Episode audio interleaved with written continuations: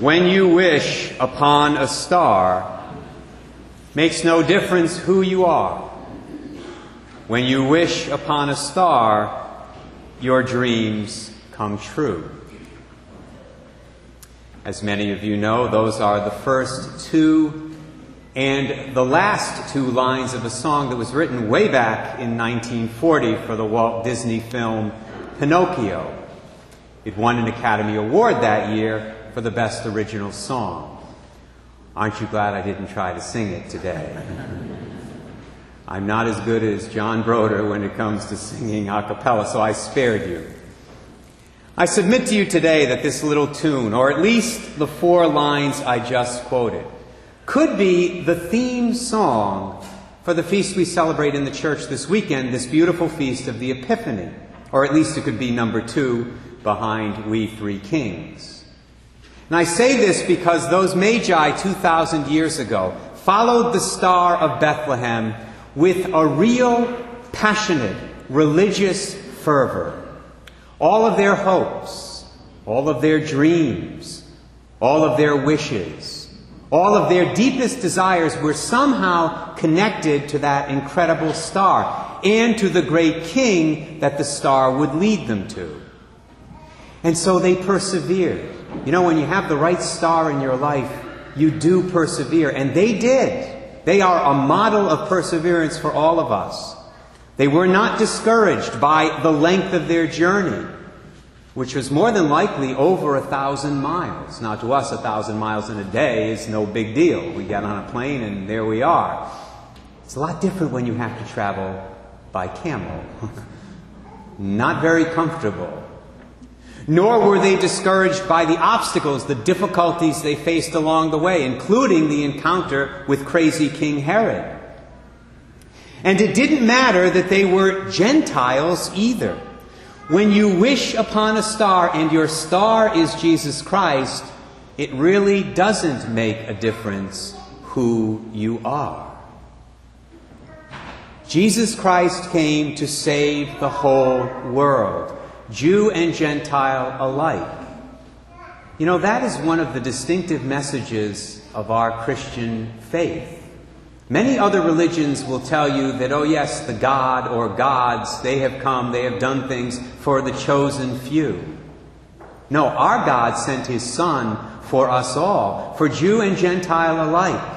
And lest we forget, these magi were the very first Gentiles, the very first non Jews to worship the Savior. In that sense, they represent all of us. When we see their figures in a creche scene, we should really think of ourselves.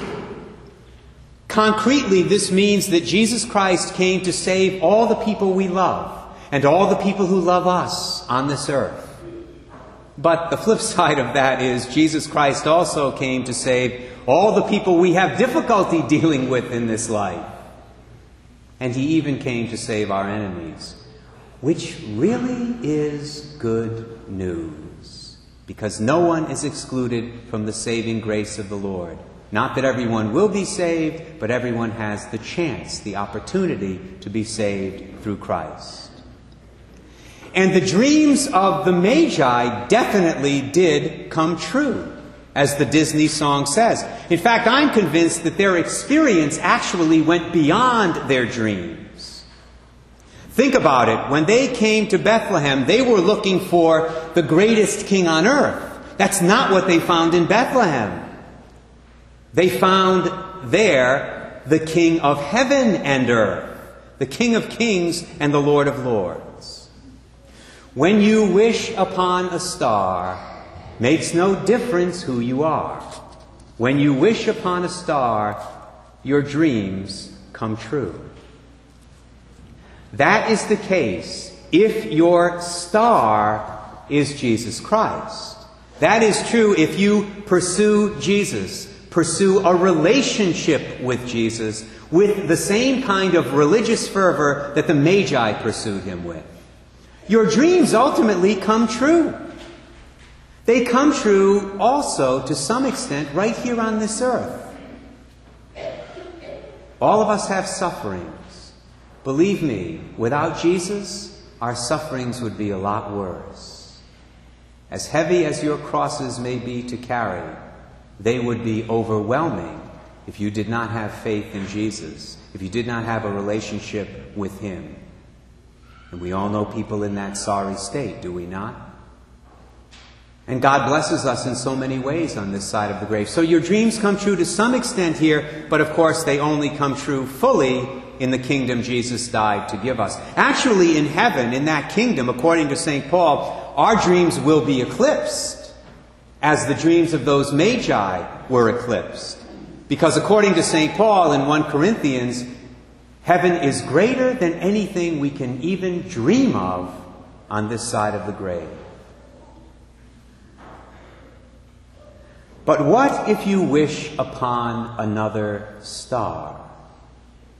That's an important question, is it not? What if the star you wish upon in your life turns out to be like a black hole?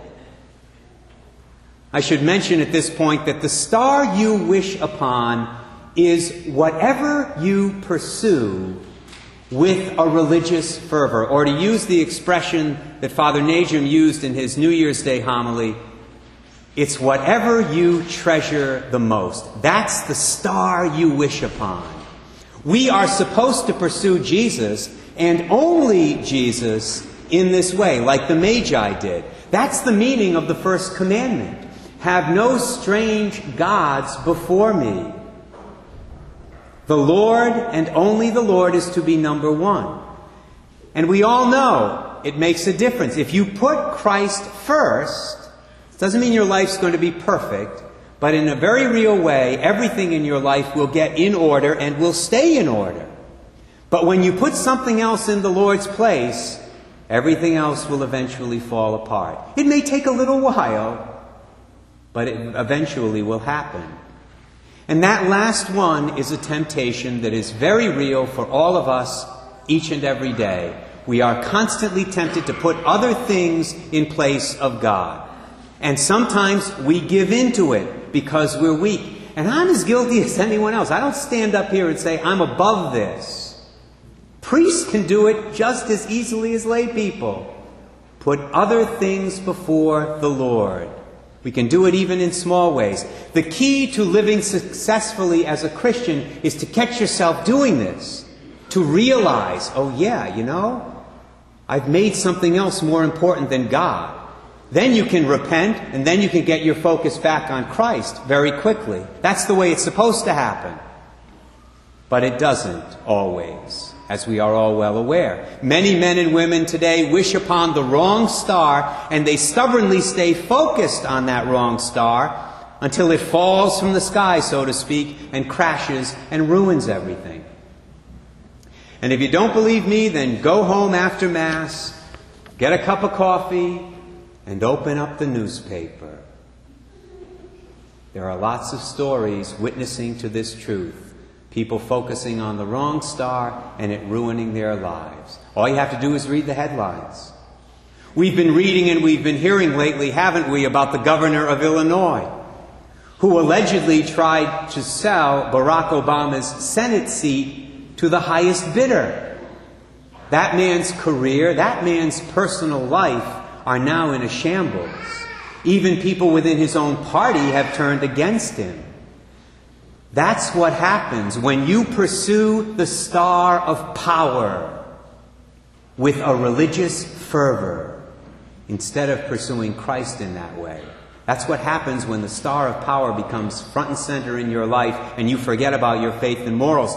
And my brothers and sisters, that's a very alluring star for all of us. Anytime you have power over another person, in the church, in society, in the workplace, in your own family, there's always the temptation to manipulate others, to make that the focus of your life, getting more power, and it destroys you.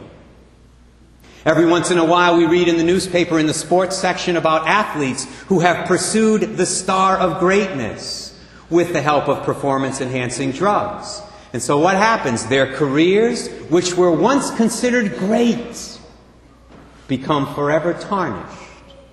That's because they pursued that star of greatness and not God with a religious fervor. And what about the famous celebrities? We are so enthralled nowadays with celebrity. Why?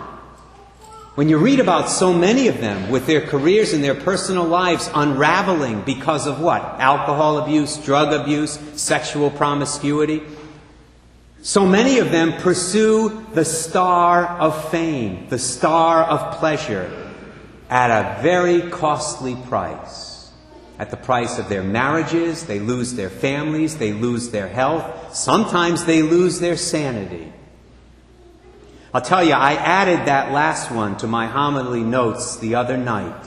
As I sat in front of my TV, right after I sat in front of my TV and watched an episode of a very depressing reality show. It is called Celebrity Rehab with Dr. Drew. You seen this one? Wow. That's all I'm going to say about that. If you need some added motivation to get focused on Jesus again, if you're focused on pleasure or power or fame or any of those things that so many celebrities get caught up in, then just watch one episode of this series. That's all you got to do. That should provide you with all the incentive you need to get focused on Jesus again. Watching that show will scare you straight. My brothers and sisters, there were many stars in the sky 2,000 years ago, as there are many stars in the heavens today. The Magi wished upon the right one and they followed it perseveringly, and it ended up leading them to salvation. If they had made the mistake of following another one, and I mean any other one, they would not have ended up in Bethlehem. I hope everyone realizes that. They would have gotten lost and they would have ended up somewhere else. May Almighty God help us to follow the example of these truly wise men by pursuing Jesus Christ, the true light of the world, every day with religious fervor, so that the peace and the joy that we all dream about will someday come true for all of us.